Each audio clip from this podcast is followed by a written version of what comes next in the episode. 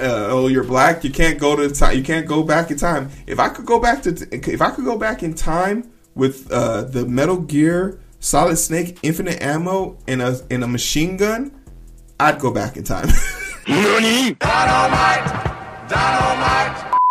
I want to talk about Ukraine, but I uh, but like I don't have. It's not the not even I don't have the bandwidth for it. I don't. there's a part of me that's like man, these people. I'm not interested in no white people war. I'm not interested in no more wars. I've lived literally. I've literally lived my my whole life since 2011. No, even before then, because they had other wars. It's just I wasn't perfect. But I've lived my whole life through war. I'm 33 years old. I'm over talking about war. Let me tell you some things I learned about war that the history books the history books have yet to acknowledge. Wars don't end. People got hands. And as long as there is something that makes you different from someone over there, you going to have issues. Period. There was a point in time where these topics were going out and this conversation was happening, and I just literally had to look someone in the face and say, Y'all don't find it strange that we left Iraq just to jump into another war? Because wars bring money to these defense contracts. Like because they'll they'll approve a defense budget every chance they get, but you out here paying hundred and eighty dollars for one single vial of uh, of insulin. You gotta go to the North Pole to get your shit for the low. I'm tired of talking about uh, white people problems. Like Like, and let's just be clear: Russia has invaded Ukraine, and they're using a, a Cold War tactic. Hey, we there are people in Ukraine who agree with Russia. No shit. Just like how there are people here in America who agree with, and I'll give you an uh, an apt uh, example. But there are people in in Ukraine in these two designated as areas of Ukraine who agree with what Russia's doing. And Russia is saying these people are being punished. They're being they're being extras. They're being uh, punished and they're being used as scapegoats to to defend uh, Ukraine's motion. So Russia goes and sends some people to their to their border, and now they're being sent into Ukraine as a peace treaty. So that's where all these sanctions have come through. So the uh, you in a united front, the UK, the UN, all these people have sanctioned Russia because they've crossed that line. 190,000 um, um, troops in the area. And then they're there. Now that they're, they said they're just there to keep the peace, though. If you're there to keep the peace, you should have sent a pen and not a gun. Like, there's no way we're still having fights in a world where one person seeing a tweet, and you have to remember, deep fakes are a thing now. Someone can make President Biden say, We just bombed Russia on Twitter.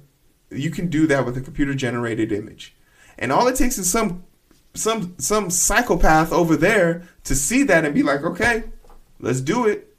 And then the both our countries are just fucked. Thank God I live in a place where if someone hit DC, radiation poison might not kill me in the first 10 years. Might not kill me in the first 10 years. We got to do better, right? We got to do better.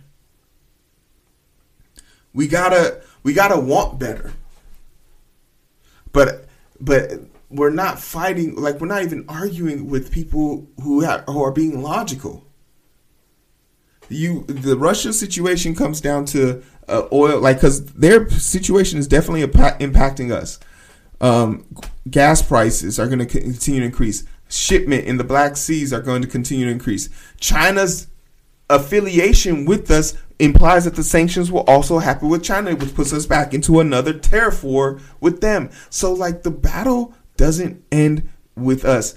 It, it, it continues spread. And if you and if it's going to be noticeable to us in this free world, then it's definitely going to have a major impact in a third world country.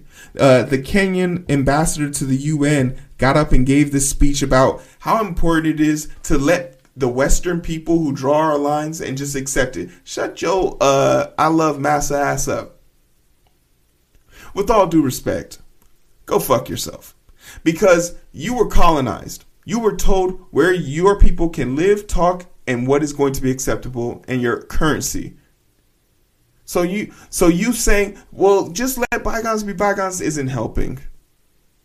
Come up when you say something when you have something creative to say, like, hey, maybe we should use diplomacy. There's no way in 2021, 2022, the year of our Lord and Savior, that we are still using weapons of mass destruction to get what we want. Because after seeing what happened in Nagasaki, that scared us to the extent where we're like, you know what?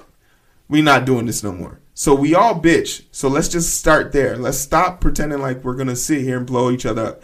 But let's also not sit here and pretend like these white people wouldn't blow up a few miserable people in the bumfuck region of our countries to make a point. Because what do we stand to gain when there's so much to lose already? There's too much to lose. So like we got to figure out a way. The Russia doesn't want Ukraine joining with the UN because basically that makes them nervous. It feels like okay, Ukraine will be part of the union, and that means there's going to be a country who has the full military might and force of a, of the UN at their front door, and they don't like that. But further to the point,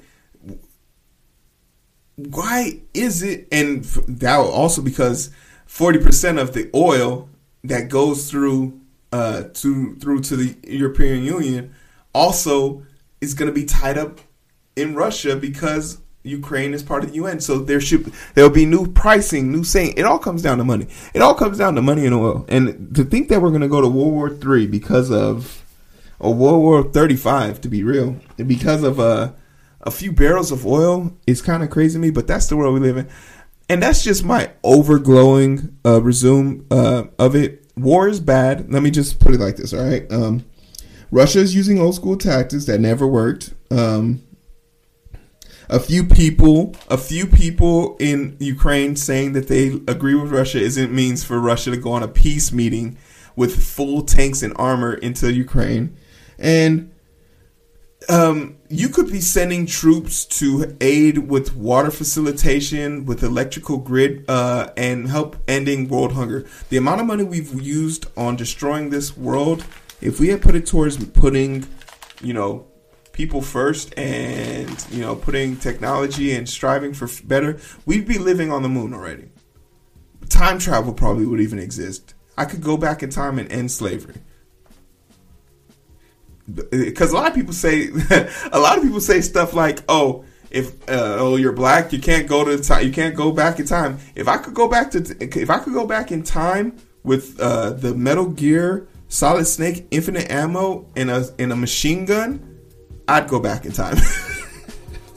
I'd go back in time. it wouldn't be it wouldn't be that difficult for me. It's not a tough decision for me.